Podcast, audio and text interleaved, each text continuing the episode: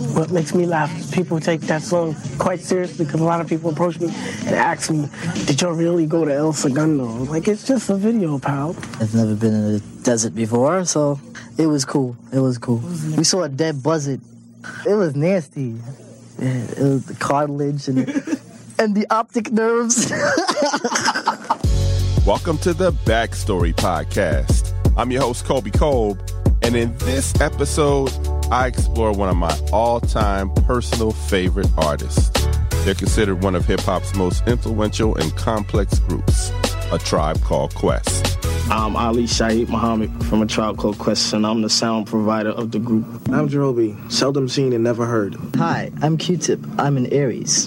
I'm a sick puppy. I'm Phife, and I rhyme along with him. This ensemble from Jamaica, Queens, was the Little Brothers of the Native Tongue movement, but also the second generation of rappers from the borough that birthed hip-hop's first megastars. It was Run D M C, L L Cool J, uh, Phife and I grew up over there, fifty cent, Ja Rule, D J Irv, Peppa from Salt-N-Pepa from over there. They were introduced to the world through a very strange song and video. We thought it was an imaginary place. It sounded like somewhere really far off. Like, you know what I mean? So yeah, we all knew Red Fox's character, Fred G. Sanford. The show, the junkyard, the yeah, house, it was in Watts. Was in California. Was in Watts. Yeah, so always make El Segundo references. A Tribe Called Quest would then take the hip hop culture and the music industry by surprise with tremendous success. People wanted to write a piece on them, or wanted to do a photo shoot with them, or like they wanted to, to do everything with them. Tribe were the cool kids of music, creating a huge list of famous creators as fans. A lot more people coming by the studio, a lot more supermodels, a lot more pretty women, a lot more like, you know, stars and other rappers and producers and artists. While New York City hip-hop was experiencing its first major down period, Tribe kept the lights on by delivering three classic albums, each better than the one before, back-to-back during the early nineties. I always wanted to make something as close to, like, the Beatles or Earth, Wind and Fire or Sly as possible for hip-hop, you know what I mean? I felt like that those kind of, that first album was kind of representative of that kind of energy. However, despite all of their success, there were some deep-rooted differences that would eventually break the group up, thus ending the special creative energy they had together, leaving fans empty-handed. It became not fun anymore. And getting those guys together became harder to do. Like, even like it was like a photo shoot. It was like a huge thing to get all three of them. So it's like three separate camps. Then years later, after they were able to regroup and record again, tragedy would strike the group as they would lose a member. When I met Leak Ice... Sorry, Malik. Y'all remember that? Sorry, Malik.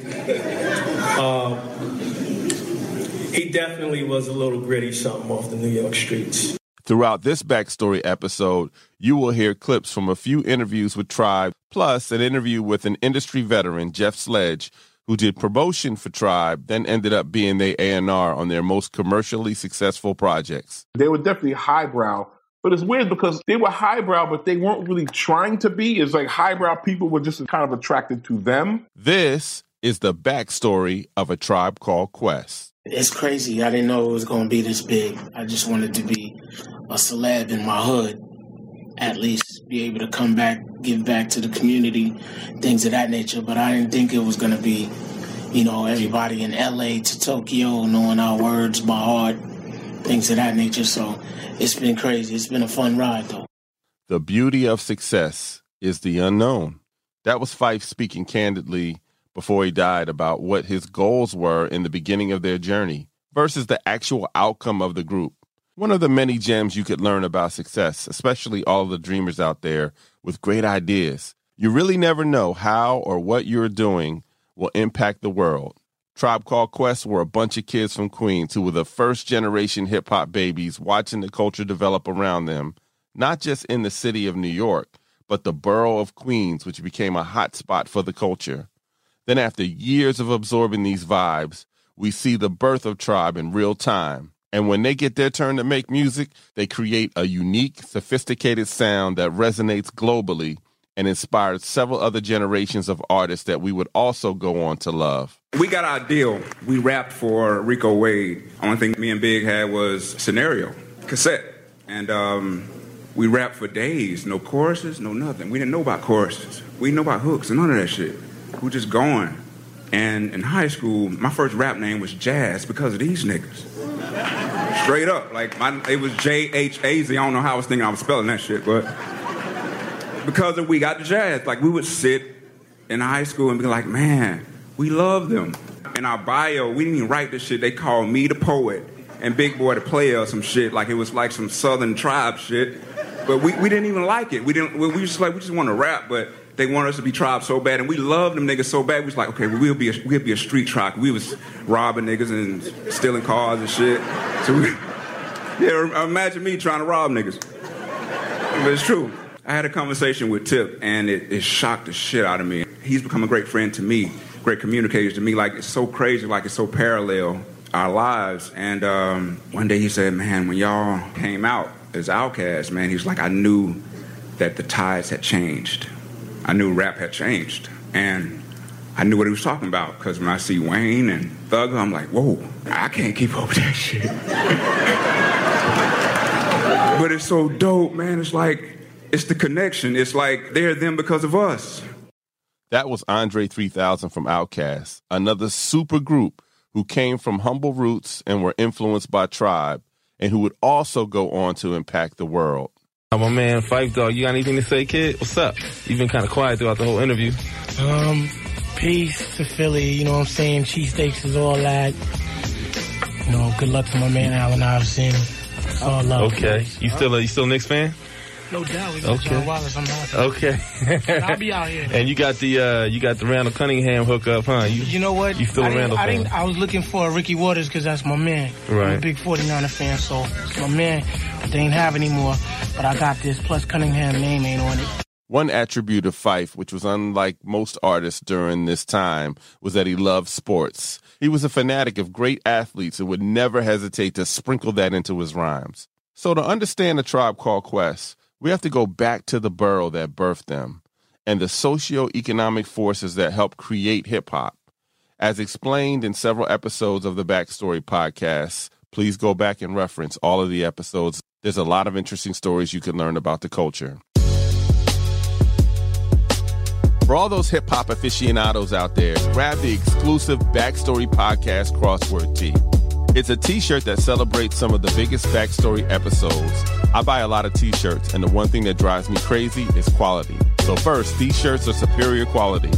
And it's a really cool design that celebrates some of the biggest Backstory episodes. Log on to get the backstory dot com right now and see for yourself. A portion of the proceeds from each shirt sold will be donated to Feeding America to help families in need. That's get the backstory dot com. Get the Backstory crossword tee now. And if you're new to the Backstory podcast, all of the episodes are historic time capsules. So go back and check out some of the other episodes and learn about the culture. get the backstory dot com. Hip-hop got its start in the Bronx, one of the five boroughs in the New York City area. As the culture exploded across New York City, different pockets of artists started to develop and would thrive off of their section of the city. Each neighborhood had their own sound and vibe. In the early years of hip-hop, the Bronx would deliver the Sugar Hill Gang, who would have rap's first huge hit, Rapper's Delight, Grandmaster Flash and the Furious Five, who would be rap's first supergroup to have major success, the Soul Sonic Force, created by hip-hop icon Afrika Bambaataa, who literally transformed gang life and violence into hip-hop culture. Rapping, singing, graffiti. Then years later, you have Boogie Down Productions, who would be the second generation of hip-hop, to name a few. Harlem would deliver Curtis Blow, who would have rap's first solo gold single, The Breaks. Harlem would also deliver beatbox legend and greatest entertainer Dougie Fresh, The Treacherous Three, Kool Moe Dee, who himself would also go on to tremendous solo success. Brooklyn would come online a little later and give the culture Big Daddy Kane, who was one of hip-hop's second-generation stars and one of hip-hop's first sex symbols. M C Lyte, one of the first great female M Cs, and, of course, the legendary Notorious B I G and current legend Jay-Z. Queens, which for some, especially if you lived in New York City, was the borough over there, would not only have its say in hip-hop, it would have historic, explosive results. Rap's first mega group, Run D M C. Rap's first teen solo star, L L Cool J. Rap's first mega female group, Salt-N-Pepa. Rap's first super producers, Larry Smith, who was from Hollis, Queens, and Molly Mall, who was from the infamous Queensbridge Projects, which would also deliver Nas. And then, of course, A Tribe Called Quest. All of these artists had tremendous impact around the world, but it all started in the most distant New York City borough, Queens. So here's a little history. New York City is considered one of the great melting pots of the world. During the turn of the twentieth century, New York was a major destination for immigrants escaping Europe, mainly due to religious persecutions, economic instability, and worsening political climates. These immigrants seeked out the dream of America as a land of prosperity. Starting in the late eighteen hundreds, millions of immigrants would start arriving on ships into New York Harbor, arriving at Ellis Island, passing the Statue of Liberty. Most of the immigrants were Irish, Italian, German, and Jewish, who in the nineteen thirties were fleeing Hitler's murderous regime and Nazi expansion in Europe. These immigrants would increase the population of New York City by millions, making it America's largest city. For African Americans whose ancestors were forced into slavery and brought to the South, here in America, to serve as free labor and underwent four hundred years of cruelty, slaves in America dealt with the worst conditions and treatment in the history of humanity. The history of America will forever be changed as forces in the North wanted to abolish slavery while forces in the South did not want to give up the free labor and the economic power of having slaves. This will be a tipping point for America. Do we move forward and expand slavery or end it? This would also lead to the American Civil War, which would last for four years during the presidential term of Abraham Lincoln, who lobbied to end slavery, which would tragically end up costing him his life. When the thirteenth Amendment of the Constitution was ratified in eighteen sixty-five, the reaction by Southern states who wielded superior economic power over their Northern neighbors due to the free labor of slavery was sheer anger and rage. Sound familiar? After slavery, quote-unquote, ended, many of these Southern states enacted crippling Jim Crow laws that harshly affected people of color. The creation and terror of the Ku Klux Klan, plus other significant episodes of white mob terrorism and thousands of lynching, would create the Great Migration as over six million African Americans between nineteen ten and nineteen seventy fled the South for better opportunities and a break from racist terrorism. Several large cities in the North and West would see the massive growth of the African American population, none more than New York City. Already a melting pot for immigrants from all over the world, African Americans who would come to New York would mainly migrate to the Bronx, the Harlem section of Manhattan, and Brooklyn. Queens was not ideal, mainly because it was far away from the center of action of the city, but also because of its affluency. Moving to Queens meant you had some money. As the borough continued to expand and grow, that would, however, also change as African Americans would migrate to Queens from the late fifties to the eighties, growing the population from three percent of Queens in the nineteen fifties to twenty-one percent by nineteen ninety. Jamaica, Queens was one of the first areas to have a large African-American population. But with that growth came racial resentment, white flight, and white racist terror. Many were surprised and shocked by the overt racism of former President Trump. To many Americans, he was from a very diverse, progressive city. I would tell you that he was from Jamaica Estates in Queens. I was born in New York City, and most of my family still lives in New York City. So I experienced a lot of the city as a child. And for anyone who knew about this borough or experienced the racism, which at times was just as bad as the South, and these same racists were immigrants or descendants of immigrants themselves. This is the ghetto of South Jamaica, also in Queens, just three miles from Rosedale. It's a familiar story. Once residential and almost all white, now South Jamaica is the home of seventy thousand people, most of whom are poor and black.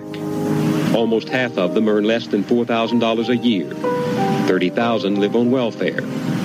As the neighborhood tipped, the crime rate soared. Even closer to Rosedale, the very next community, in fact, is Laurelton. In the last five years, it's gone from thirty-five percent to sixty-five percent black. So when they look north and west, the whites in Rosedale see coming the very changes they once fled. It's no secret how real estate agents and banks will manipulate housing inequities in America. An upwardly mobile African-American family wants to move to a better neighborhood. They have the financial qualifications.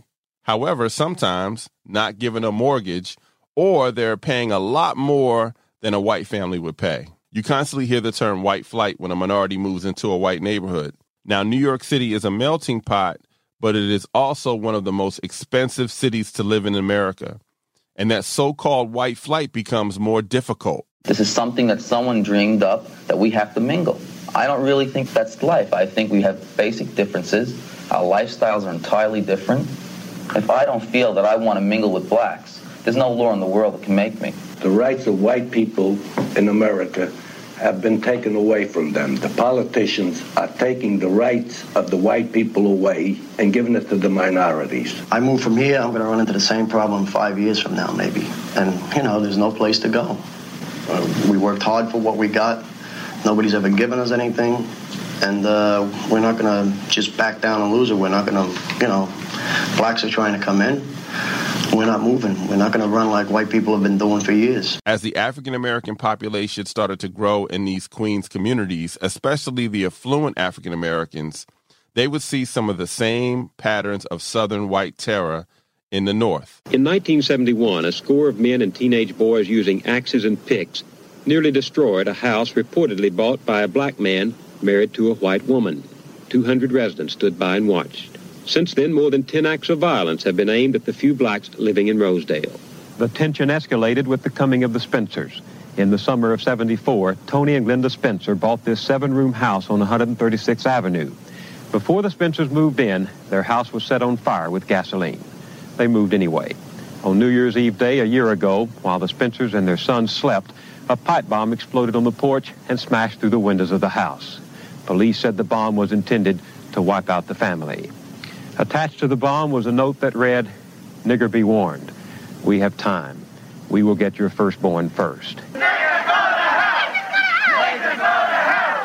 Nigger go to hell! So the Spencers, after their house was firebombed, instead of showing them support, some of their so-called neighbors protested their very existence and right to live in that community. And the racist vitriol was not just from the adults, but also the children. People know that white and black people are never going to get along, so they yeah, should no just way. stay stay apart, you know? Common sense. They just shouldn't try and get together because they just don't like each other, and they never will. What do you think of black people? I don't like them. Why? I really don't. Because I, I just think that they're always looking out to make trouble.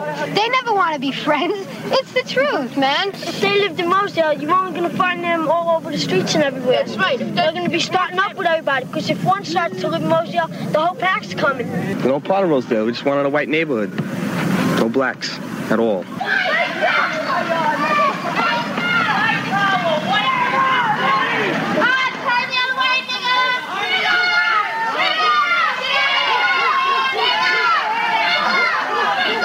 As you can hear, the racial tensions were high.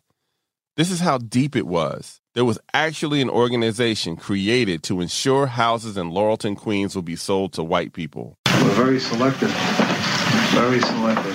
Some you know, even, even the people that are showing the house are doing their part to keep Rosedale the way it is, because mm-hmm. they could probably sell for a couple of thousand dollars more if they sure. want. But seeing that we bring the right people in are going to help keep Rosedale just the way it is, a beautiful, white, ethnic community. When a white owner is sold to blacks, Roar has followed that family into their new neighborhood, demonstrated outside their home, and told their new neighbors that this family sold to blacks.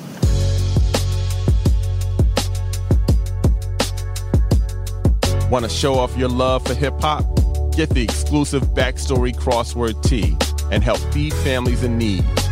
Not only is it a great quality tee, it is a really cool design, especially if you're a hip-hop head. Log on to get the backstory dot com right now and get your t-shirt with a portion of proceeds from every shirt sold going to Feeding America.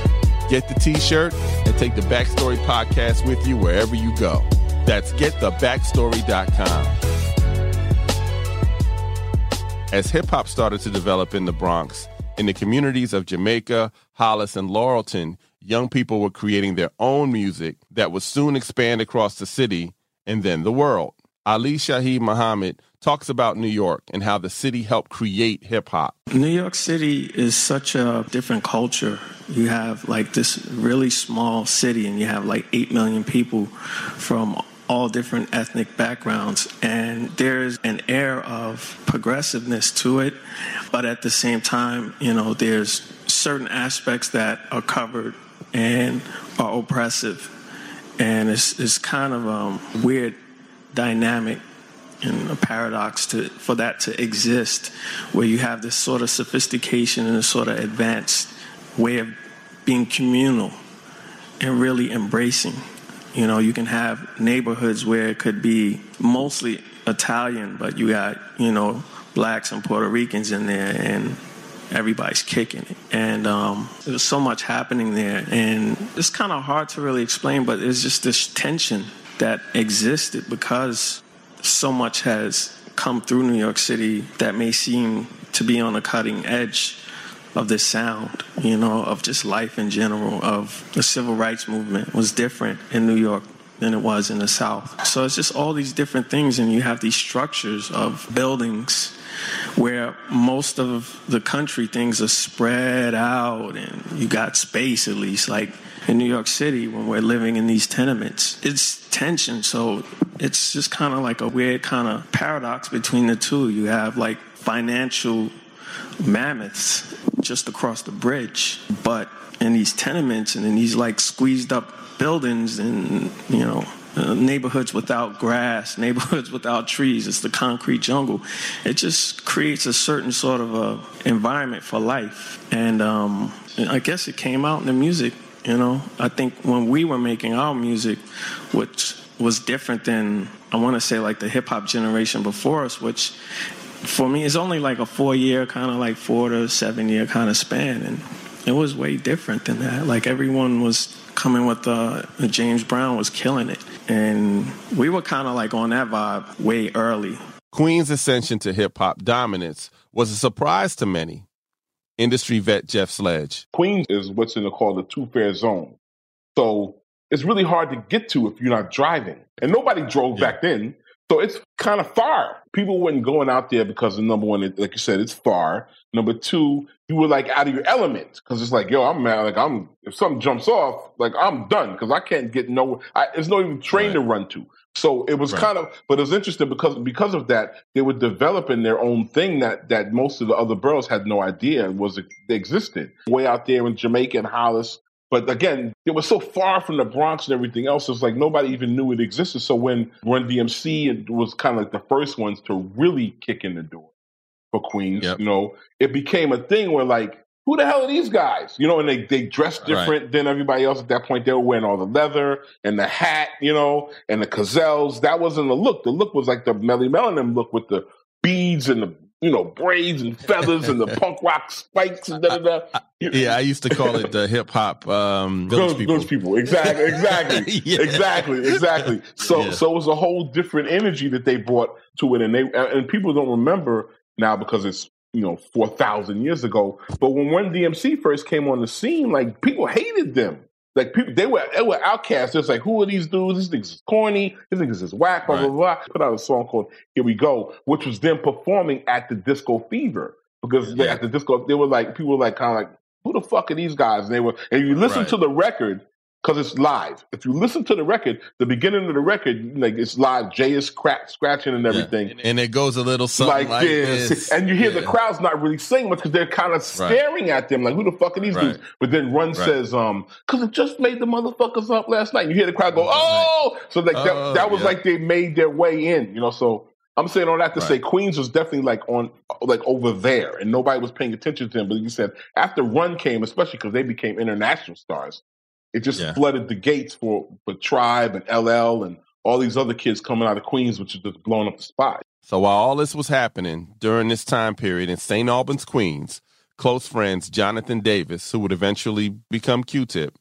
and Malik Taylor, who would become Phife, were soaking up the music history in real time. My sister took me to my first block party right in the back of Phife's grandmother's house.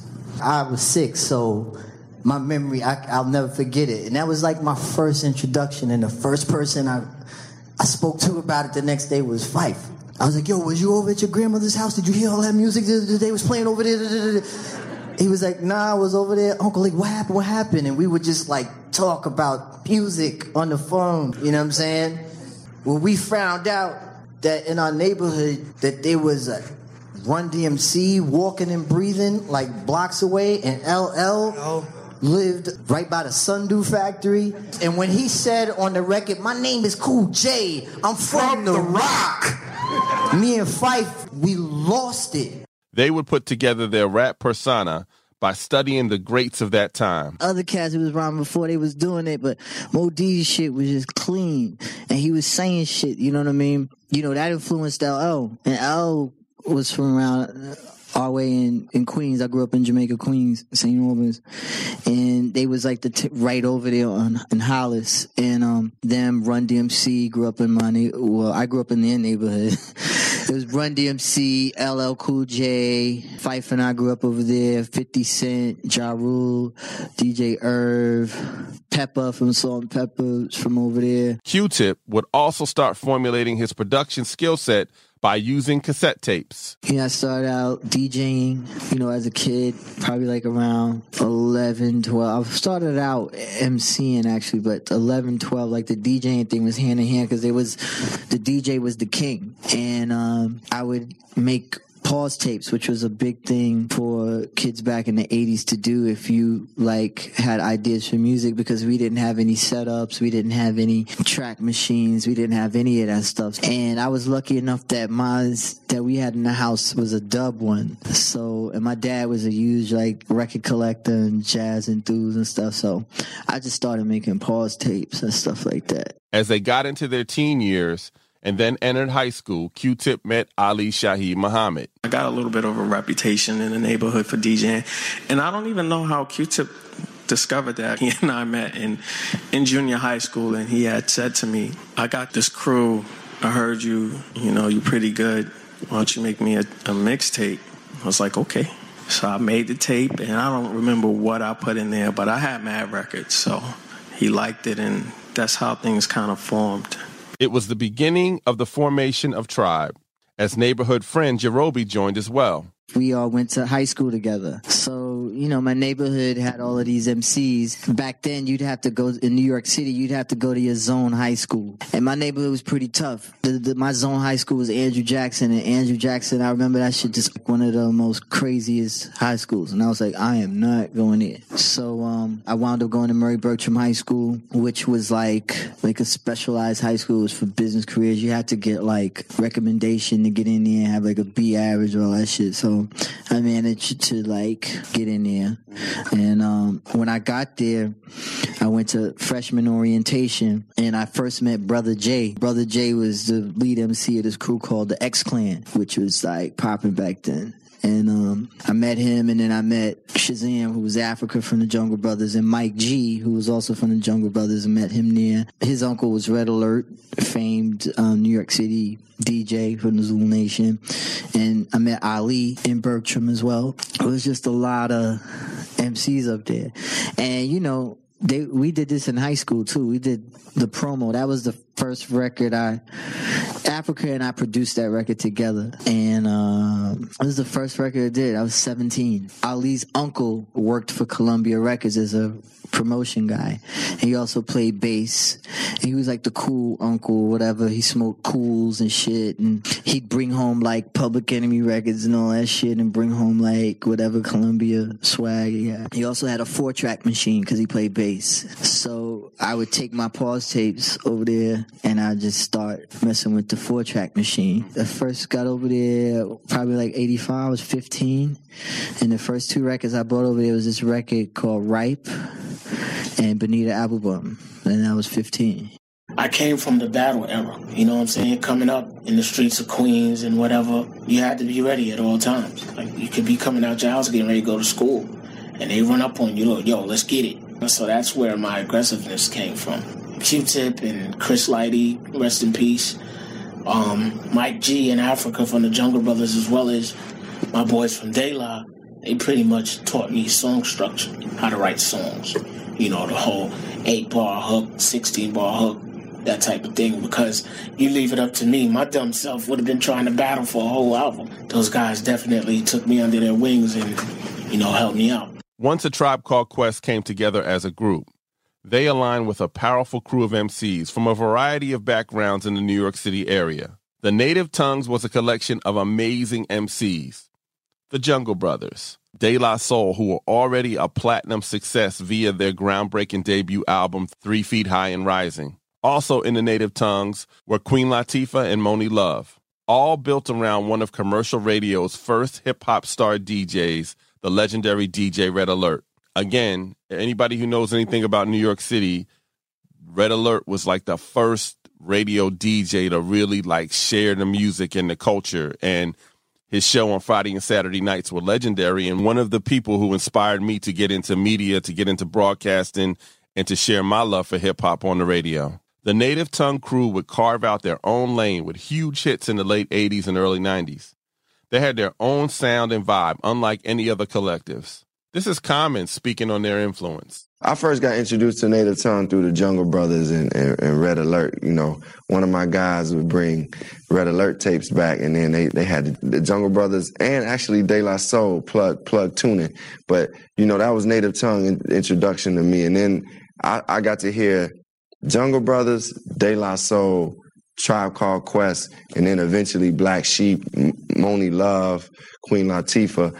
Like, for me, that that whole crew was, they had people that I identify with, because, you know, I don't feel like any of those, you know, from what I can see, none of those kids came from like a, a super high economical background, but they found their identity and a, and a uniqueness about them, even coming from the hood, coming from the, whether it was ghetto or, or middle class, inner city, wherever they came from, Queens, Long Island, you know, they, they brought something that where you could be around even the most hood dudes and be like, man, I'm I'm rocking my, you know, like Dave looked like he was like a Prince, like he was like influenced by Prince or something, Dove from De La, True Goy to Dove.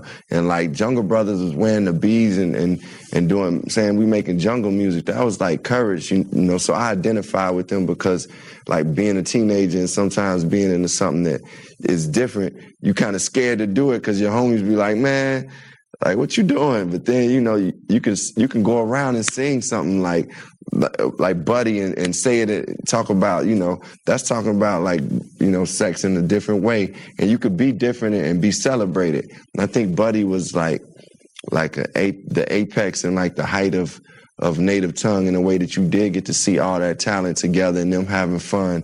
And I really think that the Native Tongue artists brought a certain, not only progressive sound, but they brought a certain fun to to hip hop that, and hip hop was, you know, it was other artists doing fun stuff, but it was just like a, like I said, a positive vibe about the Native Tongue and each each act that existed in that, and and it still was just fresh. As they were making music together, there was also an intense rivalry to outdo one another. We were just a bunch of kids who enjoyed being around each other, at each other's sessions, two days in a row without going home, things of that nature. It was just a fun time for us, and we were learning from each other. You know what I mean? Not only that, it was very competitive. As much as we loved each other, it was like, yo, that record's hot. Now we gotta go in the studio at our own session and smash that. You know what I mean? But um, the only thing that I regret as far as Native Tongues was we had an opportunity to really make it big, and we didn't really capture it when it was there for us. So it was like, by the time R Z A and Wu-Tang came about, they knew exactly what they were doing. So they, they, we should have been doing what they ended up doing. Chris Lighty made us catch on quick. Yo, y'all can't be wasting this money. Y'all got to get it while it's hot. Thank goodness we were able to get it during the golden era. But as far as the whole Native Tongue collective, it should have been a little more major than it was. Tribe hired Red Alert to be their first manager. And again, during this era, Red Alert was the top hip-hop radio D J in the world. Tribe would sign a demo deal in nineteen eighty-nine with Geffen Records. They would deliver to Geffen a five-song demo, which featured a quirky little song called I Left My Wallet in El Segundo. Geffen actually declined to do anything with Tribe, but also allowed them to shop for a deal elsewhere. During this era, too, Geffen turned down Wu-Tang. They turned out a lot of different artists. During this period, Tribe definitely stood out and they were way ahead of the forthcoming changes happening to hip-hop in the nineties. Ali Shaheed Muhammad talks about the early influences of the group. In hip-hop, like, it was so new, and how to do things was so new. You didn't really have a blueprint, but we idolized groups like the Beatles, Jimi Hendrix, and we had learned that Jimi Hendrix kind of went to Europe and kind of like did a jump off before things kind of came back here to the States and caught this wave. And we were fortunate to have uh, certain people in the music industry kind of pay attention to us because of the Jungle Brothers, because of De La Soul, and the success that those two groups had to want to, you know, see us um, be catapulted in, in a proper way. And we were like, let's do something crazy. Like, let's go to London. We just wanted to go to Europe and have it documented. And, um... it was interesting. Tribe received numerous offers from several labels, but settled with the independent label Jive Records, who had had a track record of success with hip-hop artists. Jive was the home of Boogie Down Productions. Then K R S One as a solo artist. Prior to that, they were a very successful launching pad for Too Short and Jazzy Jeff and the Fresh Prince, who had hip-hop's first double album with multi-platinum sales. Jive understood the culture and had a formula for success. Once Tribe started working on the first album, it was the production mind of Q-Tip that, now having resources, was unleashed. The producer side of me, I tend to really lean on the music.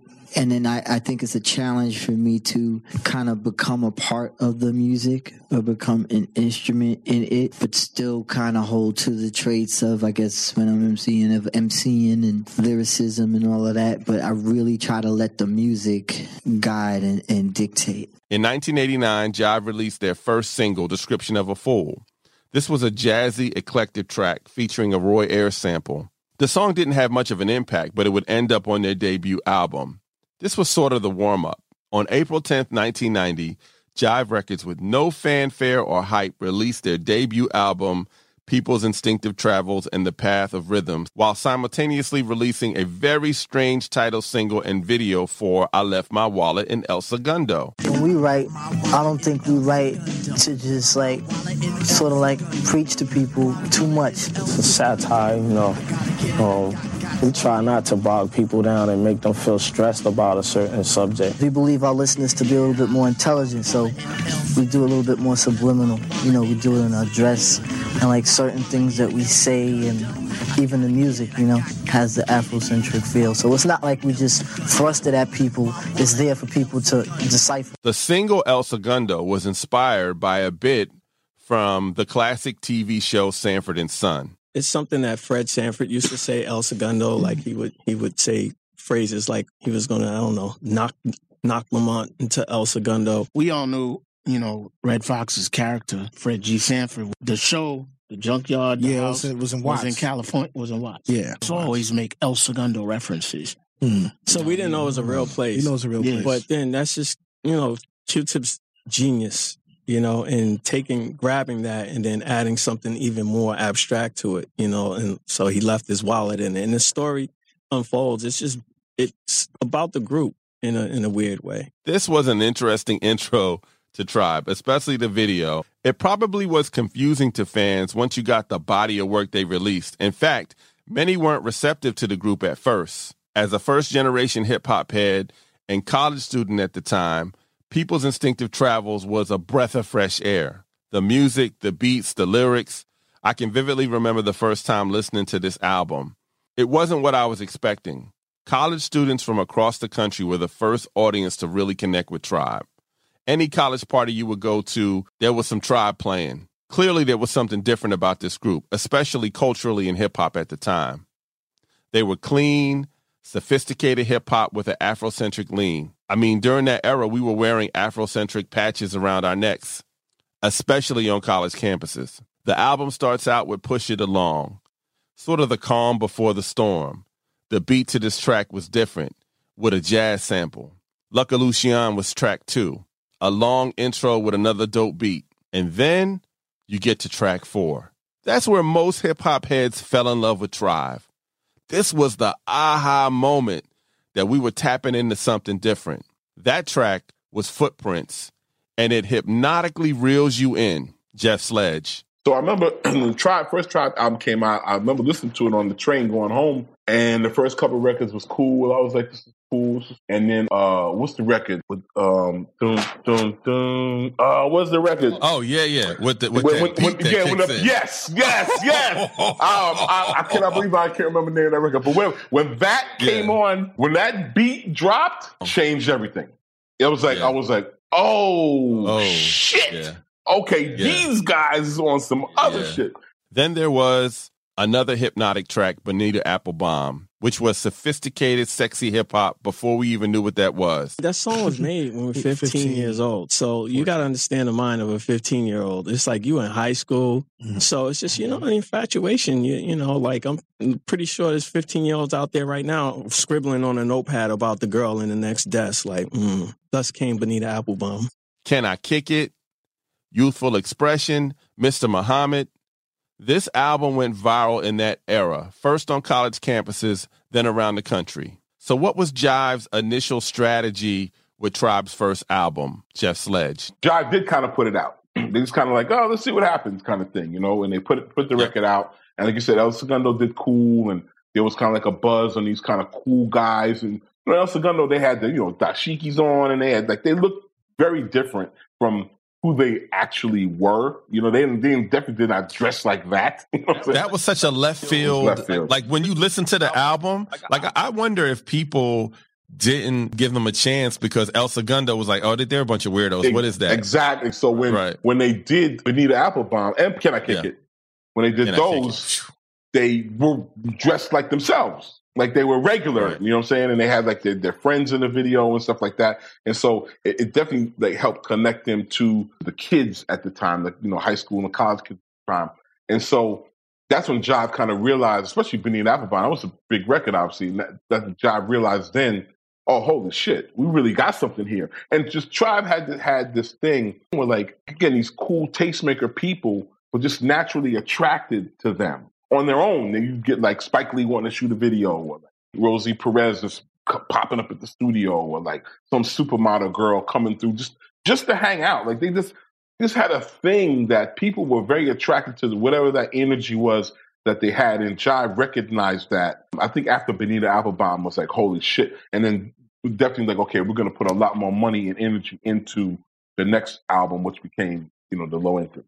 People's instinctive travels will go gold, gaining a five mic rating from the source, which carried so much weight in that era, and helped grow their base of fans. A Tribe Called Quest was ushering in a new sound for the culture in nineteen ninety. I always wanted to make something as close to like the Beatles or Earth, Wind and Fire or Sly as possible for hip hop. You know what I mean? I felt like that those kind of, that first album was kind of representative of that kind of energy, and to kind of really not purposefully try to fit into something, just be yourself. It wasn't until around that time I was making that album that I think I was reading a, a Miles Davis interview, and he was talking about like how the musicality of space and how space is used, and I felt like at that at that moment, you know, hip hop was was was still fig we were still figuring out ourselves and getting our, you know, we were still like young fawns and stumbling a little bit.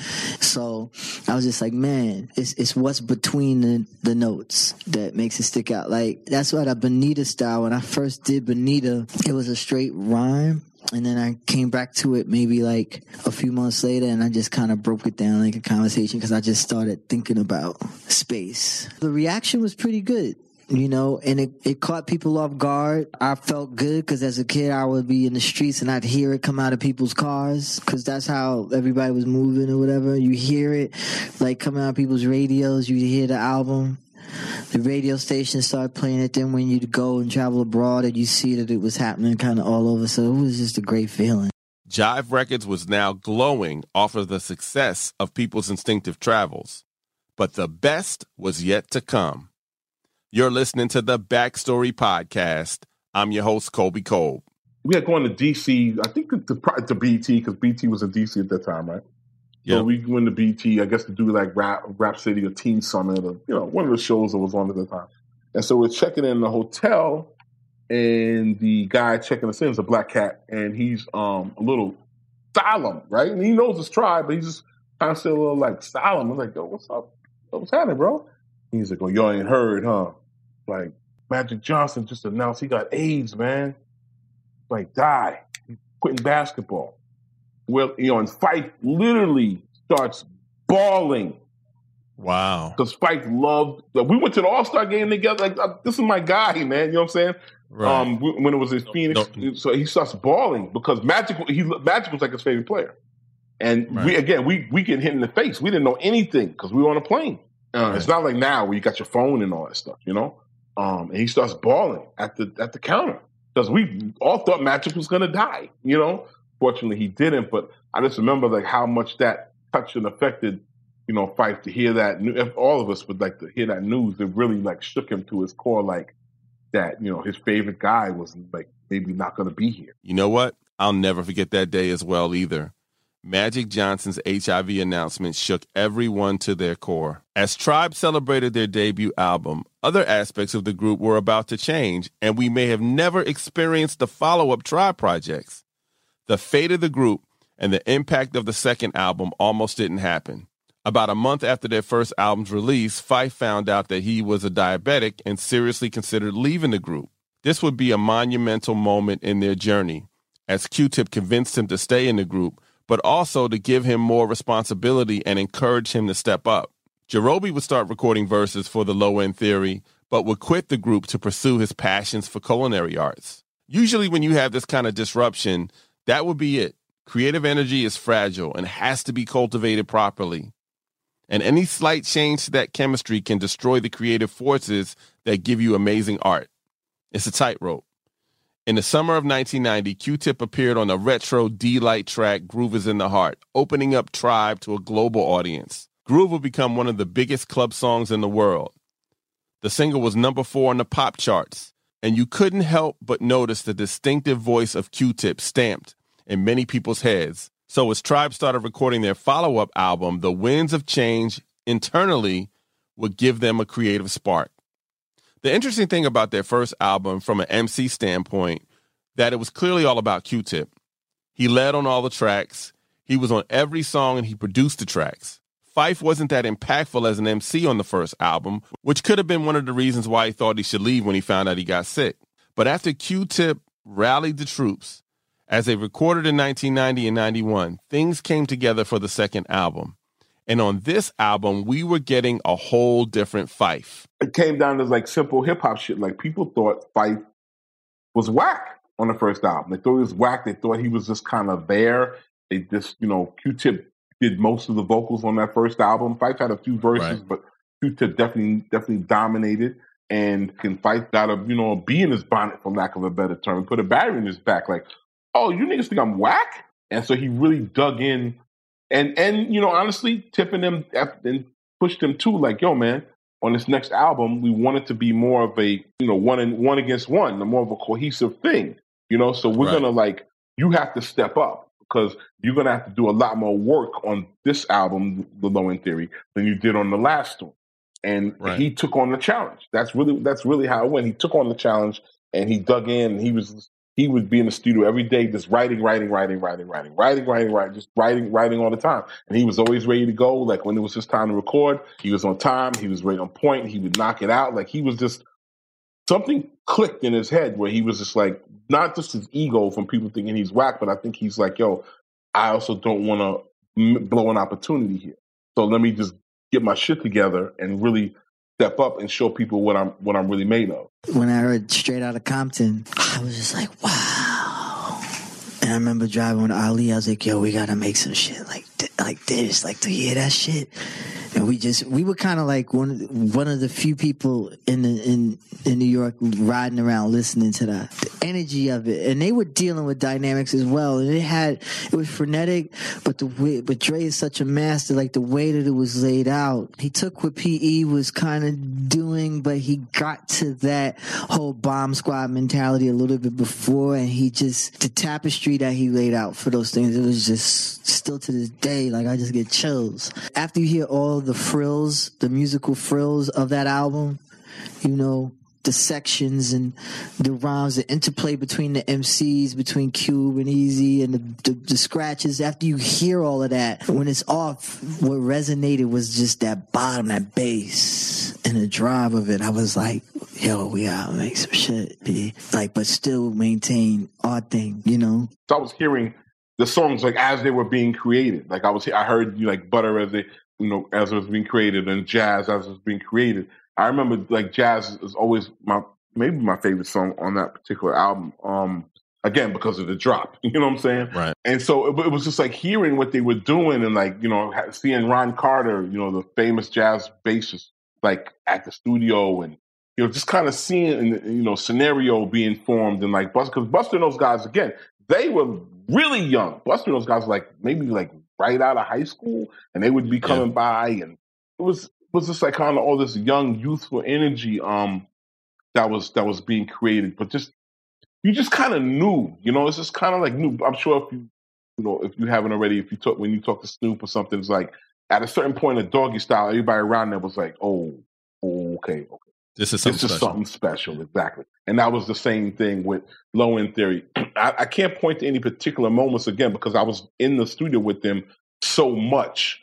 But it was just like you would hear the records and hear the records develop, and, and there was an excitement about what, them working with, working too, and like Q-Tip playing samples and yo, listen to this, and then Pete Rock coming by, and yo, you you heard this, blah blah blah, Large Professor coming through, yo, I found this record, and you know, like they, that's really what it was. Like there was, it was, it wasn't like Q-Tip was he was doing all the work, but it was also kind of like collaborative, and people were just kind of like loaning and giving because they knew what this thing was going to be, you know, like, you know, mm-hmm. Tretch would come by and pick it. Like, it was just a thing. It was like the studio became like almost like a clubhouse, like where everybody would just come by and hang out and share music ideas and talk shit and gossip or whatever. And, you know, it was, it was just a, it was just a good energy. I really believe in that. Like there's a, you can, on, on great records, you can actually like hear the good energy.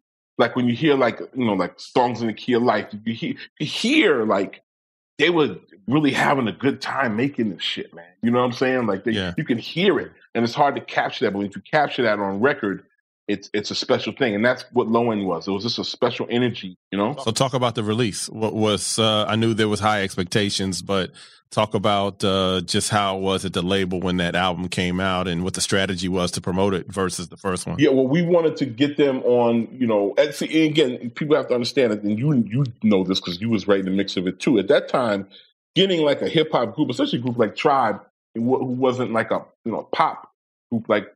pop artists like a Hammer or, you know, Vanilla Ice or whoever was out at that time, getting them on like Arsenio or getting them on like even any type of television thing besides, you know, Rap City or something was like a, a big deal. Like it was, and that, that was our goal to try to, we were going to do all that B T stuff and, you know, the box and all this, whatever was happening at the time. We were definitely going to do all that, but we wanted to get them on Arsenio and a couple of the other shows that would get them exposed to a larger a broader audience right. who could hear this music, because we knew the music was was so good, and it wasn't like a Public Enemy or like N W A. It was it was abrasive to some people. It felt good to everybody. So that was the strategy. And then a part of that strategy was the visuals. And they worked with a guy named Jim Swatfield.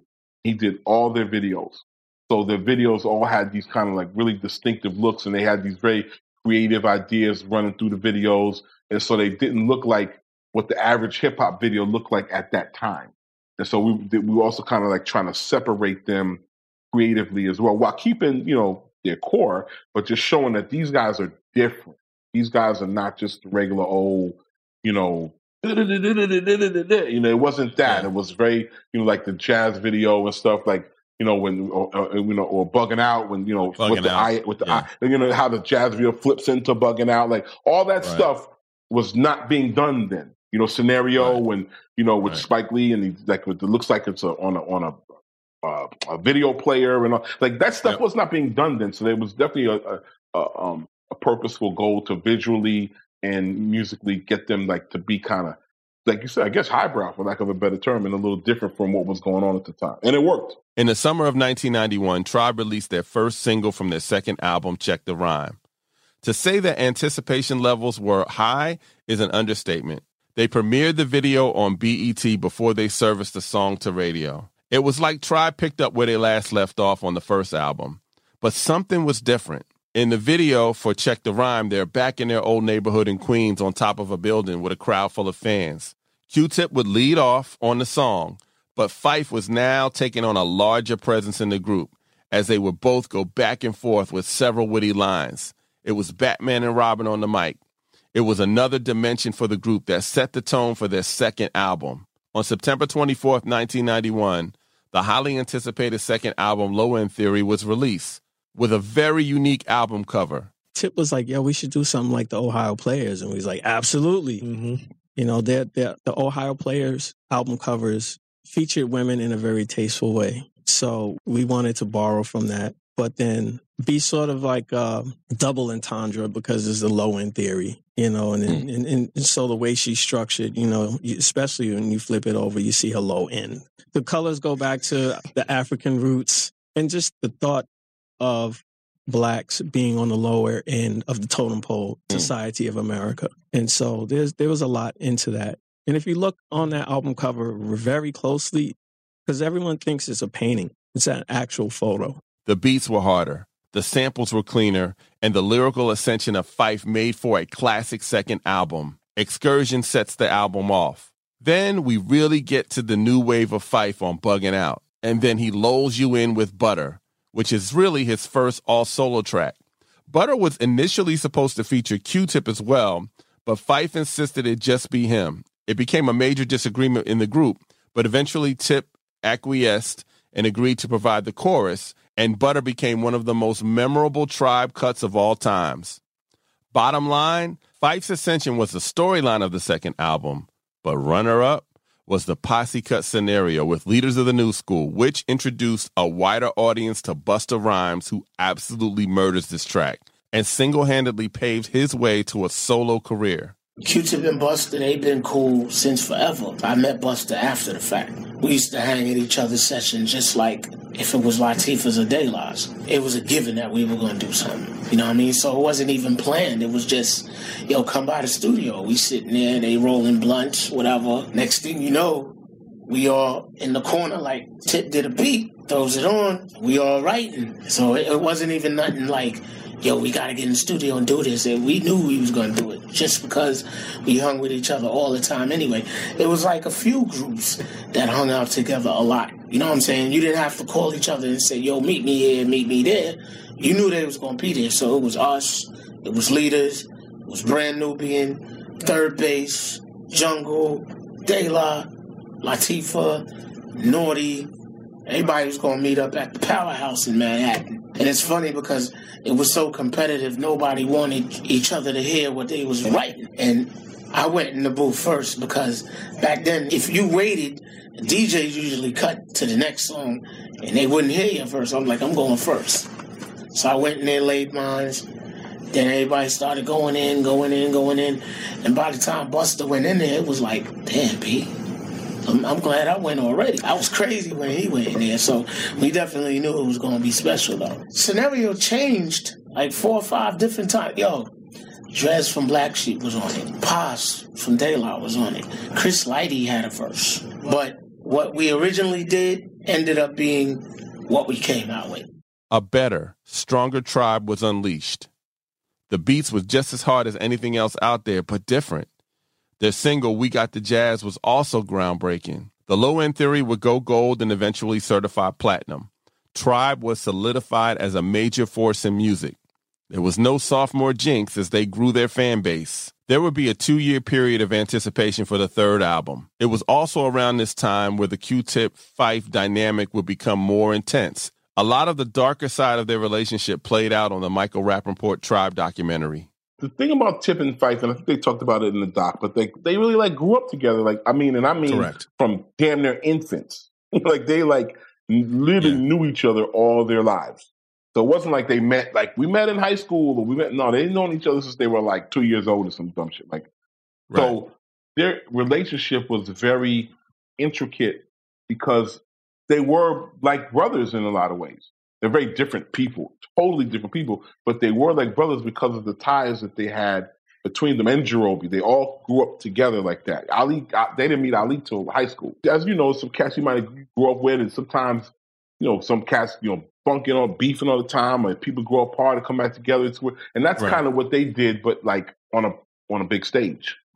So yeah. there was definitely like a deep love for each other, but it was also a, a sibling rivalry, for lack of a better term, with each other. And and as Phife escalated and escalated, and it really did become not Q-Tip featuring A Tribe Called Quest, but it became like this thing where they were both like, Phife had his own fans kind of thing.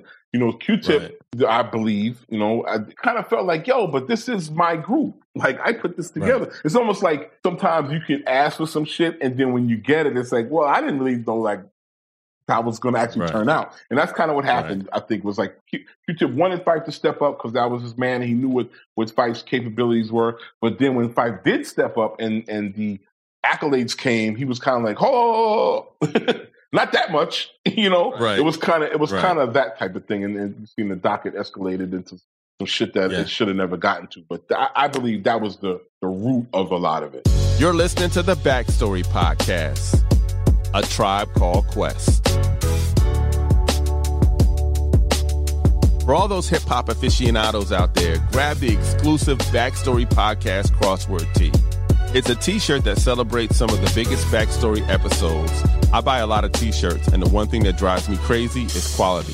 So first, these shirts are superior quality. And it's a really cool design that celebrates some of the biggest Backstory episodes. Log on to get the backstory dot com right now and see for yourself. A portion of the proceeds from each shirt sold will be donated to Feeding America to help families in need. That's get the backstory dot com. Get the Backstory Crossword Tee now. And if you're new to the Backstory Podcast, all of the episodes are historic time capsules. So go back and check out some of the other episodes and learn about the culture. get the backstory dot com.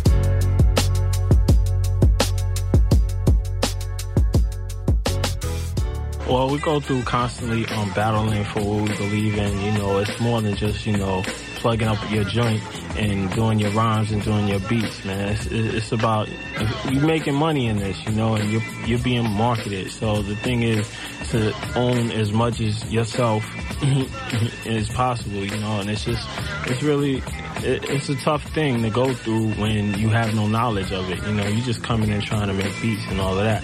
So, um, I, what I suggest is to pick up, you know, a couple of books. There's one book called um, This Business and Music, and there's another book written by Kashif. I don't remember the title, which is a good book. Yeah, I, I know what you're talking about. That, that, like, he goes through the details of, of a lot of stuff, and that was written by an artist, you know, mm-hmm. so he's mm-hmm. like, he, he, he goes through all of the shakesy stuff that could possibly happen to you. Another thing is just to don't be afraid to... to confront people like Tribe Called Quest when you see us on the street. Don't think that, you know, we too good to be approached. You know what I mean? Right, we we right. speak to people, we say what's up, and then don't be afraid to ask questions. That's Ali Shaheed Muhammad talking about the music business and lessons learned. Tribe members had a certain level of independence and entrepreneurship as they embarked on outside projects. That kind of spirit is commonplace with today's artists, but in that era, artists were artists who relied on album sales and shows to make a living. Tribe were creatives, and they seem to have a special touch with music, and a lot of other people wanted to work with Tribe. You guys have created your own little style. Tell me a little bit about some of the um, other products you guys are working on, because I know I, I like I know you did uh, uh, Q-Tip. You did something with Tiger, yeah, and uh, Phife. You doing something else with somebody too? Yeah, Ali and I did like well, I did two songs with Shaquille O'Neal. You know what I'm saying, to help him come out and everything. And I have these groups that I'm about to try and put out. Mm-hmm. You know what I'm saying? I want, I want to start a whole bunch of stuff, like production companies and stuff like that, just to put other people on, because there's so many people out on every corner, whether it's Philly, whether it's New York, whether it's Atlanta, on the corners not being seen. Right. You know what I'm saying? And they deserve that chance. Mm-hmm. You know what I'm saying? So that's what I'm trying to do. Well, we got our own production company now. Right. You know what I'm saying? So we're looking for all types of artists. If anybody hearing this, you know what I'm saying, think they got the ill skills, that's not the same that, that everything else is out here. That's definitely original and you got flavor. You know what I'm saying? You can um send it out to, you know what I'm saying, whether you sing or you rhyme. If just don't send me nothing if you don't feel it's, it's good. Whack. please send me something that's Make good. Make sure it's your best. Take you know your time. Don't Word. rush it. I asked them on the eve of their third album what made them successful. Praise be to Allah, you know, first of all, that's, you know, the God of everything that goes on. Um, and I guess just for us having respect for one another and us, I guess, being being in the same mental kind of mind state, you know, we all we all don't do certain things, or we all do do certain things, you know. We just kind of like, we have an opinion, but we understand and recognize to respect each other's opinions and stuff, and you know, not not be not walk around with hurt feelings when someone says, yo, you know, X, Y, and Z about you, you know. That's important. Very important. Chemistry. I guess it's, it's one one thing that keeps you guys together, because a lot of groups ha, ha, aren't staying together. They break up and they go through all these periods. There's Just, always someone somewhere in life, no matter whether you're doing music or not, there's always something going on that's going to try and bring you down, you know. And as long as you recognize, you know, the Most High, and just recognize who you are and inside, or, or learn to, you know, you're going to be all right. As Phife's star rose after the release of Low End Theory, his health issues would start to get worse and affect how the group did album promotion and shows. There was also some tension because of how well Phife was taking care of himself, and if that contributed to his declining health. You know, he had diabetes all his life, so that wasn't a new thing. And we'd always, you know, I mean, we, by we, I mean, you know, the group, people at the label, we'd always be on him, because Phife would eat terrible. But he, back, back then, right. He was a kid, you know, so his body could bounce back. You know, he was, you know, eating junk. I mean, Phife's the first person, he's the first person that um, introduced me to roadie, because it was a roadie place across the street from Jive. And he would always go there and bring his roadie to my office and would stink up. I was like, what the fuck are you eating, man? Because right, he's right. Trini. He's, you know, he's Trini. He's like, oh, it's roadie from right. my country, man. So he would eat bad and, you know, you know, not take care of himself the way he should. And we'd always, you know, get on him and stuff. And then he had had like a bad incident at one point, and he had hospital, and it was touch and go kind of, but he came out of it. And I remember he came to my office to see me, and he was kind of, you know, swole up from the steroids and everything. And, but we, you know, we had a great talk, and we kicked it like we always did. And as he aged, they were getting worse. You know, and Phife was not a big guy. He's a small guy. So his body was getting beat up, you know, for lack of a better term. And he was a very, very happy, but the health complications kept kicking in, and, and the body body just couldn't um, withstand it. What is y'all like favorite joints out right now? What do y'all like? Um, what do y'all we like? J Rule the Damager. Right. Yeah. Of course. You like? That's it. I like. Um, what else do you like? I like Eric Sermon's album. Mm-hmm. You know what I'm saying? ninety-three yeah. on the whole. I say I like the youngsters. You know, I like basically a lot of people. Mm-hmm. There's not too many things I don't like so far in ninety-three. You what about what about other? Uh, are you heavily into jazz as well? Definitely, I am. Yeah, okay. yeah. I, I understand you're a big fan of my uncle McCoy Tyner. Yeah, that's your uncle. Yeah, yeah. Just last job told you me. You look like him ago. Too. He said that you was a big fan. You of look, him. you look like him too. Thank oh you. yeah, man. And it's definitely influenced in your album. And if you listen to the album, it's like it's got a lot of you know of that jazz appeal yeah. to it. Yeah. That's Tribe talking about the music they liked in nineteen ninety-three, right around the release of their highly acclaimed third album, Midnight Marauders. What was interesting about this time period, which was in November of nineteen ninety-three, hip-hop success had been shifting to other regions of the country, mainly the West Coast, and no longer exclusively to New York City. There was also a shift in rap generations, as the bigger artists from the late eighties were trying to stay relevant and compete with a new onslaught of artists. A Tribe Called Quest were on a different level than most other hip-hop artists at this time. They weren't necessarily considered New York artists, even though that was what was happening at that time. Artists were defined by area of the country or coast that they were from, and Tribe was not interested in any of that narrative. Put it simply like this. I, we don't own the East Coast. We don't own the West Coast. You know what I'm saying? So what the heck are we talking about? We representing when we don't own nothing. Right. And that's the line that Q-Tip dropped on the album. He's talking about how everybody's just representing this, representing that, and we don't own nothing. It's another person owning all this stuff. You know what I'm saying? So all it is, is just, to me, it's just a modern-day slave mentality. You know what I'm saying? Just okay. To, to, to, to divide people, you know. Tribe Called Quest, we just worry about making music and living life, you know? I mentioned earlier in the podcast that Tribe were the cool kids. Now, it had been two years since they released Low End Theory, and the label was preparing for their third album. The pressure was on to top Low End Theory, plus it had been two years, which might as well be ten years in hip-hop. Artists were always putting out albums every year, so Tribe's slow cooking Midnight Marauders led to even bigger fan speculation. Yeah, it was a really interesting time because you said you have the success of Low End Theory. They've grown their sound. They've grown their audience.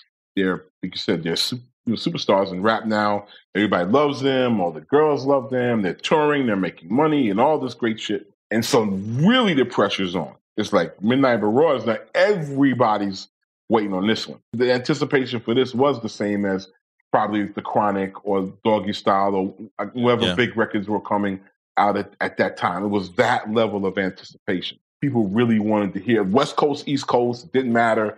Southern, it didn't matter. Everybody wanted to hear what this Midnight Marauders record was going to be. But you know what? To their credit, they felt like a little pressure, but they just kind of went in the studio and went to work, man. They really right. did. You know, they went they went into the studio and went to work because I think by then they had really mastered their chamber. A lot more people coming by the studio, a lot more supermodels, a lot more pretty, you know, pretty women, a lot more like, you know, stars and other rappers and producers and artists and everybody else from other labels. That album studio sessions really became like the place to be. Like you never know who you were going to see when you walked in a room. Once again, Q-Tip was leading the production of Midnight Marauders, setting up shop in Fife's grandmother's basement. Even though Jarobi was no longer recording with the group, he still maintained a presence and would come to studio sessions, having an uplifting, energetic presence during this creative process. And once again, the sound was amazing, and it differed from the other two albums, which is something the fans appreciated. Tribe always kept us intrigued. Midnight Marauders was meant to have that sheen that it has. I thought that, um, if anything, it was meant to be boomier in the tradition of Low End, but it was always meant to have like a nice sheen to that record. Because if you listen to Low End Theory, like a lot of that sizzle, that fifteen K stuff, like for that eight K stuff, it's really hard to hear it. Maybe on the remastering, but when you listen to the original, like a lot of that top is muddled. We, we did a lot of that record on the Neve, but when we got to Midnight Marauders, we were on the S S L, and it had a little bit more sizzle up there.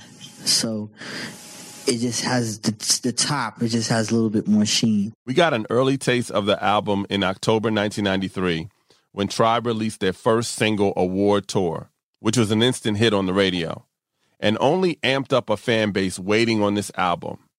Then on November ninth, nineteen ninety-three, Midnight Marauders was released, the same day as Wu-Tang Clan's classic debut album, Enter the thirty-six Chambers. It was also during this time that fans were counting down to the release of the most anticipated hip-hop album in history, Doggy Style from Snoop Dogg, which was coming out two weeks later. I remember just having, like, you know, kind of long, deep discussions with Barry and with Chris Lighty and uh, some other people at the label, Tom Caraba, and Uh, some other ones just about what the singles are going to be. And it was interesting because by then they had gotten to the point where we were almost like, we had our pick and choose of what we wanted to do. And we weren't, we didn't have mm. to sell them anymore.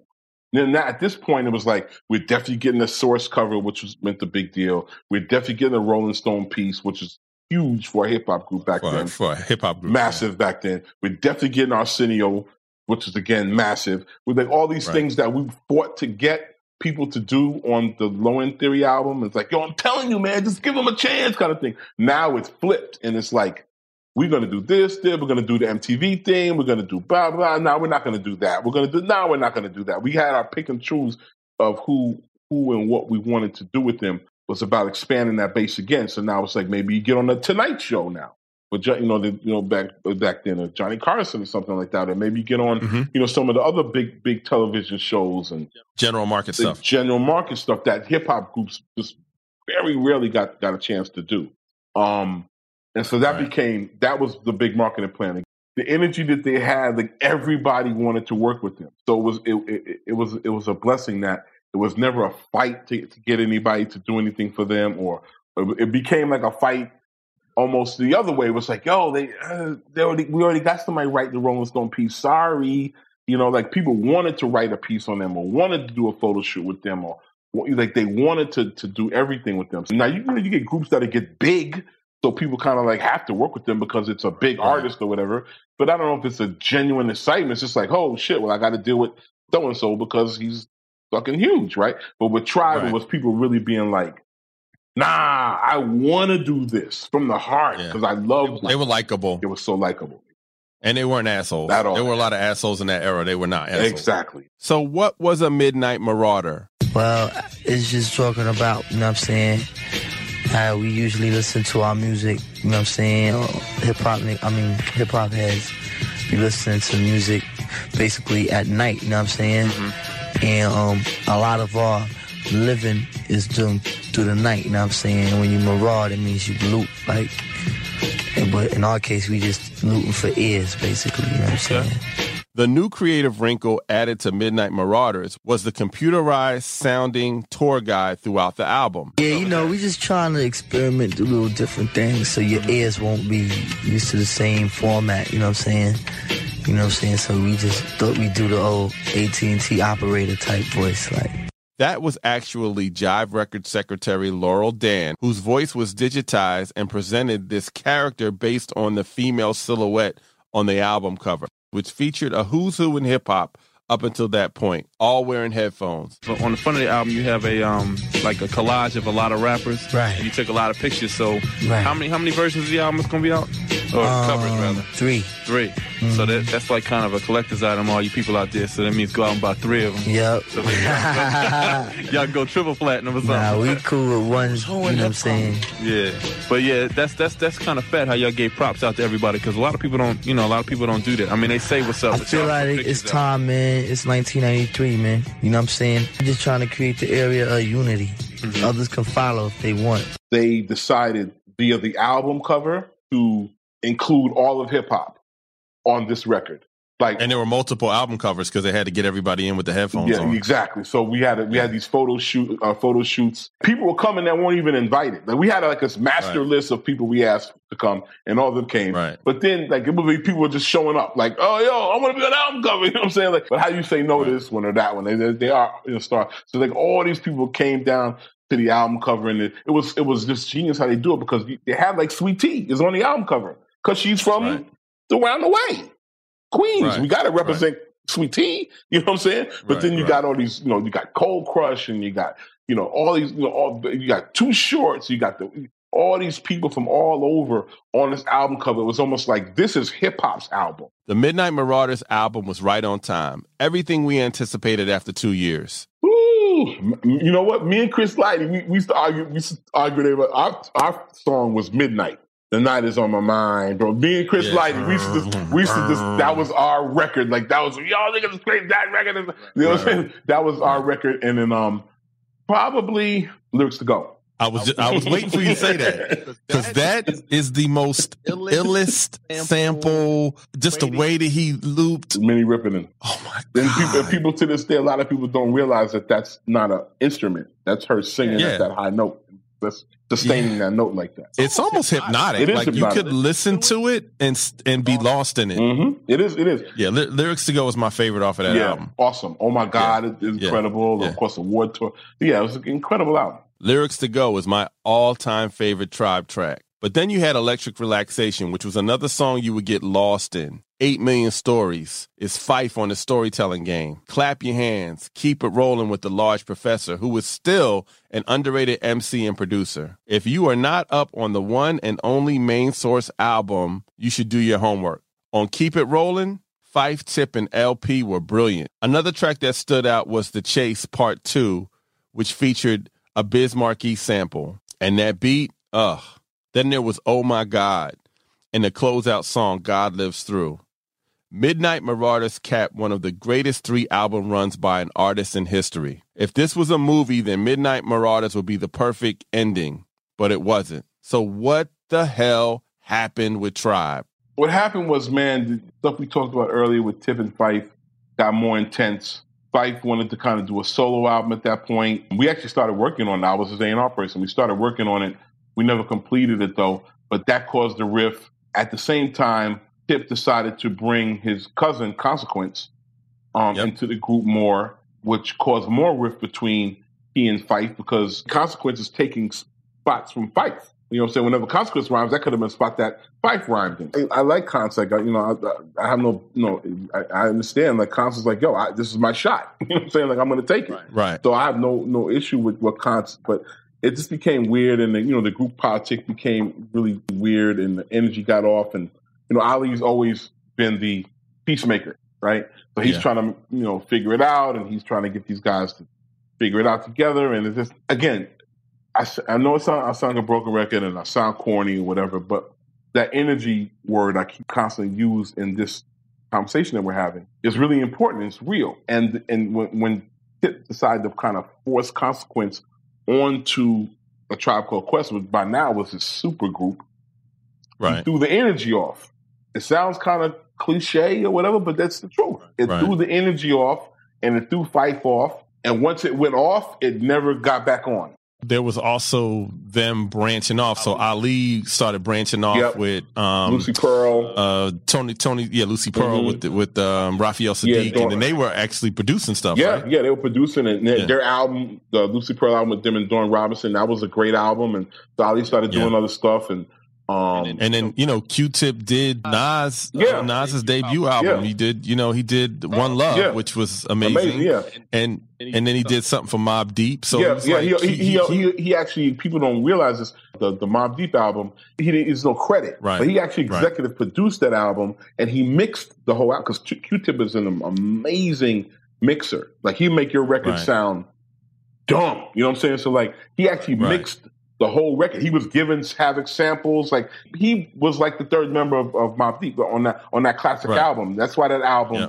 and I I love Mobb Deep, so this is no slight to them or anything, because yeah. they made other albums yeah. which are incredible, but that's why that album sounds just a little yeah. different, because it was because no. Q-Tip was very involved. So like, he started doing that type of stuff because, again, they became a super group, so he started getting other opportunities to make more money, and so why wouldn't you, you know what I'm saying? So, right. um, and that's kind of Phife kind of got into the sports, because he's a huge sports fan. He started getting into kind of sports thing a little bit, and so like mm-hmm. they, they also had other interests that started to kind of, you know, tug at them as well. And I don't want to make this conversation like, I want to be clear, and I know you don't think this, but I want to be clear, and like, I'm not trying to like dog Q-Tip, like, like oh, you shouldn't have walked right. out. That's not what I'm saying. I'm right. just saying, but when he when he did it, it threw the energy off, you know, and that's, right. that's that coupled with outside forces, you know, it just kind of pulled at the group. So it's interesting, as big a uh, uh, impact as Tribe has had, I only count like the first three albums as the impact, because I, I, I would the agree. fourth and fifth yeah. got, by fifth, it was really, like you said, it was yeah. really like, what the fuck? Right. You know, like it was right. really right. weird by then. After the release of Midnight Marauders, we would get another hiatus of the group as they worked on other projects, putting that Tribe sound on other artists. And we discussed in one of our interviews, and they were actually soliciting artists while we interviewed. I did two songs with Shaquille O'Neal, you know what I'm saying, to help him come out and everything. And I have these groups that I'm about to try and put out. Mm-hmm. You know what I'm saying? I want, I want to start a whole bunch of stuff, like production companies and stuff like that, just to put other people on, because there's so many people on the corners not being seen. Right. You know what I'm saying? They, they deserve that chance. Mm-hmm. You know what I'm saying? So that's what I'm trying to do. Okay. Well, we got our own production company now. Right. You know what I'm saying? So we're looking for all types of artists. If anybody hearing this, you know what I'm saying, think they got the ill skills that's not the same that, that everything else is out here, that's definitely original and you got flavor, you know what I'm saying, you can um send it out to, you know what I'm saying, to me out in Queens, New York, whether you sing or you rhyme. If just don't send me nothing if you don't feel it's, it's good. Whack. Please send me something that's make good. Make sure it's your best. You know, take your time. Don't Word. rush it. One artist that got that Tribe touch was a newbie from Queens who would deliver his debut classic album five months after Midnight, Nas. Nas was just like, you automatically knew. Well, I heard him on the on the barbecue, but then Large played me his shit. Like, I was like, cool, this dude is crazy. You know what I'm saying? So he came out by the crib, and we blew a little something. It was summer, whatever. And I was like, so how you trying to approach it? He was like, nah, God, you know what I'm saying? I'm just trying to get that shit, that shit that you be fucking with, God. You know what I'm saying? Very Nas, jazz, man, type shit. You know what I'm saying? I was like, true, true. I was like, man, when we had the session and we went, we was in Battery recorded in Battery. battery, and he just started spitting that shit. He spit it in the room first for everybody. Must have been about ten, ten of us in there, and he spit that shit. The room was like silent, and the speakers was rocking, and he was just like, ah, like spitting that shit over that shit. I was like, man, it was crazy. And I hadn't really finessed the drums yet, but when I heard that rhyme, he did it. And then when I when after he laid it and I pumped the, the drums up, it was just right. It was just like one of those perfect sessions. The creative energy of the group was changing. Phife moved to Atlanta. Q-Tip was working on several projects. And he added his cousin Consequence to the group. Their production crew, The Ummah, was created, which featured Ali Shaheed Muhammad, Q-Tip, and J D, a k a. J Dilla, from the Detroit hip-hop group Slum Village. He was an up-and-coming producer with a relentless work ethic and style, and this would change the sound and creative process of how they made music. When, you know, the creator blessed us to, to get Dilla's demo, that was just like, he came at the right time, because we were at a point where, not that everything was routine, but there were certain aspects of our life that was just so routine. And you, you need, you just need, we needed something to push us a different direction. You know, had we kept going this way, on, only the creator knows. And I think that's why Dilla came in and gave us that, like, uh, sort of resuscitated us a little bit. It's like he was inspired by us, but he had his own everything, you know, his own universe. And yeah, he was in our world, but it was more like we were in his world, because it was just like, how's he coming and do this so quick? Like, we're sitting here for hours just, you know, chopping, doing all this, and Dilla would just come in and boop, boop, boop, boop, boop, boop, boop, boop, boom, and go back upstairs. And you're like, we've been sitting here for weeks and months trying to achieve that, what he just did in minutes, you know? So um, that was fun, because it was sort of like a, a competitive kind of pushing each other on, in a very positive way. It became not fun anymore. That's really what happened. Yeah. And, you know, even when getting those guys together, it became harder to do. Like, even like it was like a photo shoot. It was like a huge thing to get all three of them. It was almost like, you know, a lot of groups that get to the point where, like, it's three groups, three people. The example is because it's, so it's like three separate camps. They're not a group anymore. It's like, these are Tip's people, these are Ali's people, these are Fife's people. And, you know, and Lightie's doing what he could do, but Lighty, by that point, also had blown up. Violator right. had blown up, so he didn't have the, that kind of one-on-one time with, that he had years ago. He had other big-ass artists to deal with, so he couldn't right. be, you know, on them twenty-four hours a day like before. So they had some, you know, some things they needed to work out, and they didn't quite like being around each other as like they used to. They started recording their fourth album, Beats, Rhymes, and Life, in nineteen ninety-five. I ran into Ali and Phife in Atlanta at the Gavin Convention in February of nineteen ninety-six. Which during the nineties was an important convention for the radio and record industry, but their hip-hop sessions and awards, led by the great Tembisa Mshaka, was the biggest hip-hop industry event of the year. So I had a chance to catch up with them six months before the Beats album was released. As fans, we had no idea of the changes they were going through. We were just amped for the next album, but you can hear about what they were working on and the first hint about a potential Phife solo album. We've been working on the fourth venture. It's called Beats, Rhymes, and Life. It's coming out late April, you know what I'm saying? So, you know, and enjoy. And then what's the first single? When is that coming? And what's uh, it called? Titled The Hop. That'll be out April. The album is May. Okay. So the title of the album is Beats, Rhymes, and Life. Okay, so what's been going on with you guys, man? It's been it's been almost two years, right, since the last yeah, time it came out? Basically two years. Midnight Marauders. Yeah, it's been a two-year pregnancy on trying to deliver this fourth L P, as well as, you know, take care of other businesses. Okay. We got production deals. We got A and R's now, you know. Yeah, and, and you guys have done, uh, you, you know, like, remixes galore. Remixes, you and Q-Tip um, and... For and, Bass, yeah. for so many people, man. Um, Craig, man, I mean, there's so a lot of people. Y'all been Miles keeping D, busy. D'Angelo joint we did, about to do D'Angelo's new joint, Tony, Tony, Tony's new joint. Mm-hmm. Um, it's a lot of people. Um, Chubb Rock, we're about to do. Um, Janae, it's a lot of things going on. Okay, now, um, I know y'all got the new album and everything working on. So what's up? Y'all going to be doing a tour, a big tour or something? Hopefully this summer, right right with the release of the L P. Um, we'll go out. We're also going to bring out with us um, Q-Tip's cousin. His name is Consequence. Uh-huh. He's a new member. Right. You got a new member of the group. Yeah. Okay. He's not really, you know, he's not a member of the group, down. But he's down. He got his own thing coming on, you know, so we're trying to do things. Okay, now, Phife, tell us a little bit about this album, man. Who's going? Is any special guests on this album? Consequence, man. That's it? That's special guest on the album. We got okay. Faith up on there. Okay. We got Tammy Lucas up on there. Uh-huh. You know what I'm saying? So, all produced by, by you, Shaheed? Yeah. They have a little production deal. It's Ali, my man J D from Detroit, who did the Far Side track, Running. Oh, word? That, he did some of Busta's new stuff coming out. Right, too. right, I heard about And that. Along with Tip, they have this little production team called The Ummah. Uh-huh. It means brotherhood. Okay. You know what I'm saying? So, right. you know what I'm saying? They're about to produce Consequences album. All right. They're about to produce my album. Oh, you going to do a solo album? Yeah. Oh, when, when, when is that coming? Who knows, but it's coming. You know what was interesting about this particular Gavin convention? In nineteen ninety-six, it was the ascension of the Fugees, who had just released their second album, The Score, that week and performed, and they were the talk of the conference. No one saw the Fugees' second album coming. I like to share info like this to really give you a picture of what was happening at that time.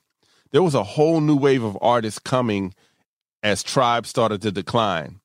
They were three years removed from Midnight Marauders, and again, that is a lifetime with fickle hip-hop fans. Also at this Gavin convention in ninety-six, which was in Atlanta, Busta premiered his debut single, Woo-Ha, which took off like a rocket, leading to the March nineteen ninety-six release of his debut album, The Coming. And the Ummah, Q-Tip, J D, and Ali Shaheed Muhammad had production credits on several tracks on that album. Tupac released All Eyes on Me that same week, and will be shot and killed later that fall, then drop a second album, Machiavelli. In June of that year, Jay-Z released his debut classic album, Reasonable Doubt. Nas released his second album, It Was Written, and led with a huge single, If I Ruled the World, with Lauryn Hill. That was on every radio station in America. De La Soul released Stakes is High at the top of July. The winds of hip-hop had changed dramatically in nineteen ninety-six. It really is a pivotal year in the culture. Tribe would release their first single once again, and then several weeks later, they would release Beats, Rhymes, and Life. Now, tell everybody about Beats, Rhymes, and Life. Now, when we was talking on a conference call, you said that this was your favorite album out of all of them that have, that have been out. So what's what makes it the favorite, and how does this top Midnight Marauders? How does this top the first joint, which I think is the classic joint right there? Right. Well, in my opinion, you know what I'm saying, I always gravitate each album I, I tend to like, you know what I'm saying? This one I like just because it represents us filling our own shoes and, and, and finding out who we are, you know what I'm saying? It's a real comfortable piece, you know what I'm saying? And it's poignant for what it represents to me, which is the spirituality aspect during a time where, you know what I'm saying, it's lacking. Fans were excited to hear a new Tribe album, but there was so much good hip-hop happening in that moment, and it was tough for them to stand out. The second single was Stressed Out with Faith Evans. And this album, despite hitting number one on the charts and going platinum, did not have the usual impact with fans. Some would say the magic was gone. However, looking back at that moment, we, meaning us consumers, hip-hop lovers, were overloaded with good projects. In earlier years, you just wouldn't get that much quality music at the same time. Historically, nineteen ninety-six was one of the greatest years in hip-hop. Q-Tip was a much-sought-out producer behind the scenes, and he would continue to produce. He even made a beat for the Notorious B I G's Life After Death album. Big loved the track, but the album had already been completed, so Q-Tip used that track to start the creative process for Tribe's fifth album, The Love Movement, which would be released in nineteen ninety-eight. A few months before it was released, the group announced that they were officially breaking up. Just like that, the groundbreaking group that had legions of loyal fans was done. Unlike most other groups, Tribe did not do a lot of touring, so there's some mysticism around them. As much as I love Tribe, I never saw them perform live. We would drive our managers crazy because we didn't want to go on the road. Like, for us, we knew it was all about the music. The music is the most important thing. And if your music, if you get the music right, then you can always go out, you know, and and deliver and touch people and and have that sort of experience. But if the music isn't correct, then it's like everything that you're doing is for nothing. So that was more of, I think, us really um, establishing our culture of saying, like, we have to put music out. We have to just stay in the studio and record. And there was a lot that we wanted to do with the brand. After the group broke up, their influence would only get bigger as they embarked on other projects. Q-Tip would sign a solo deal with Arista Records, and in nineteen ninety-nine would release his first single, the classic song Vibrant Thing, followed by Breathe and Stop. Produced by J D and Q-Tip, the album would go on to sell seven hundred thousand copies. Q-Tip was now a solo star. The thing about Vibrant, I'm not talking about the record now, but the visual, and the visual, Q-Tip is very, like, fashion forward in the video. Very, like, wearing all this fly right. shit, like a leather cape.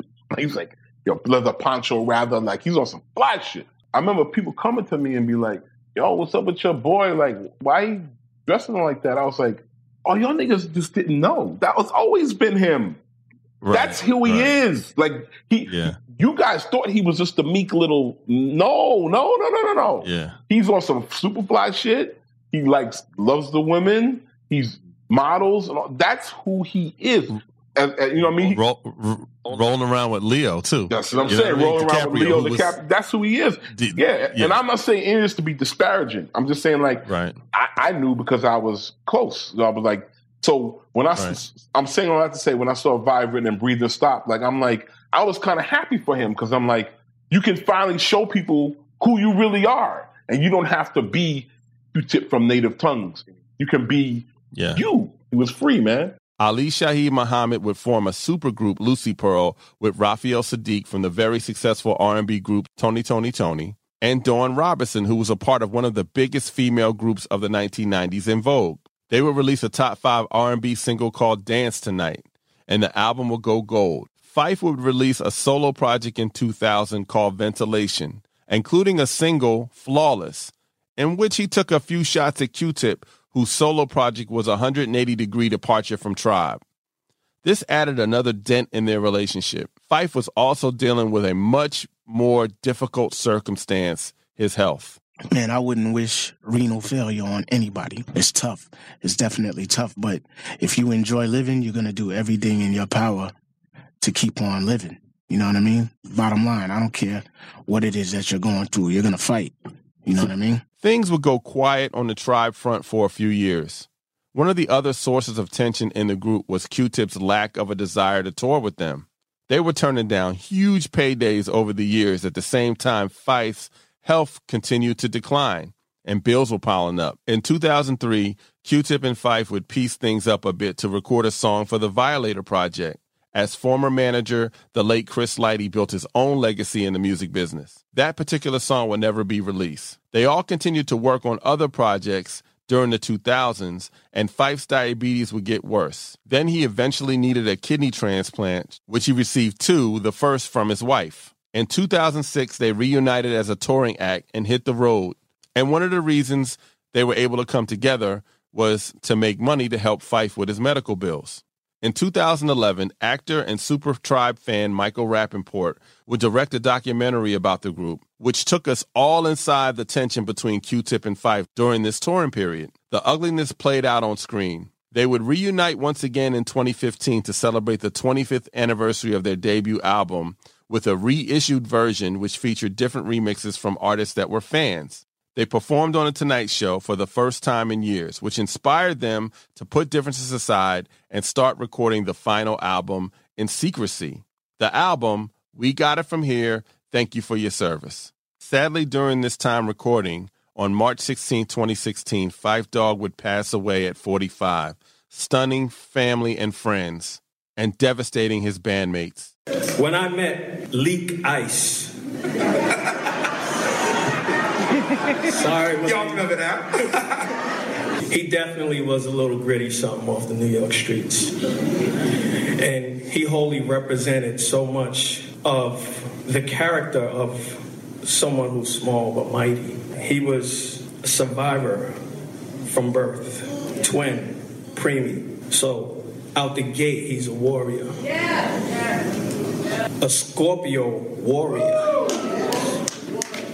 People misunderstand sometimes the power of that little insect and see it as threatening because it's, it's poisonous. But no, let me just say, for Phife's persona, he was poisonous with words, and not only in the rhyme style. Just in, you know, if he really was intimate with Phife, he would not hold his tongue. But that's because that little guy, warrior, mightier, has so much love because he loved so deeply that in defense of it, it hurt some people, and he's not a hurtful, malicious dude. Phife is the only person that I've ever known who won. Yes, he did. You know what I'm saying? Yeah. He won. We went to E S P N. That's what he wanted to do. Most of his life, every year, no. We got to see a game in the garden, in the box seats, because he hadn't been in the garden. Uh, the most important thing, we got to uh, to hang and, and, and repair. You know what I'm saying? And um, music groups are music groups and shit, and that shit's bullshit. You know what I'm saying? Um, that, that that's not what we are. You know what I'm saying? Uh, that's our job. You know what I'm saying? But um, more than anything, we brothers. My sister took me to my first block party on one hundred nineteenth Avenue, where right in the back of Fife's grandmother's house. I was six, so my memory, I, I'll never forget it. And that was like my first introduction, and the first person I, I spoke to about it the next day was Phife. I was like, yo, was you over at your grandmother's house? Did you hear all that music that they was playing over there? He was like, nah, I was over there. Uncle, like, what happened, what happened? And we would just like talk about music on the phone, and you hear grandma in the background like, Monique, boy, you better get off that phone with that John. You've been seeing him every day. My goodness, what else you want to talk about? And my mother in the back, get off that phone. That's what, you know, and that was our thing. We were just music. Tribe will go on to finish the project without Phife and released the album on November eleventh, twenty seventeen to great fanfare. Similar to the Beatles, the Rolling Stones, Earth, Wind and Fire, Jay-Z, Bruce Springsteen, Tribe's legacy will be one of the most innovative, creative forces in music, which will live on with fans for generations. I think your analogy of like the Beatles or maybe like the Rolling Stones or whatever of that era, I think that's kind of it. Like they, you know, because again, I'm not going to count album four and five.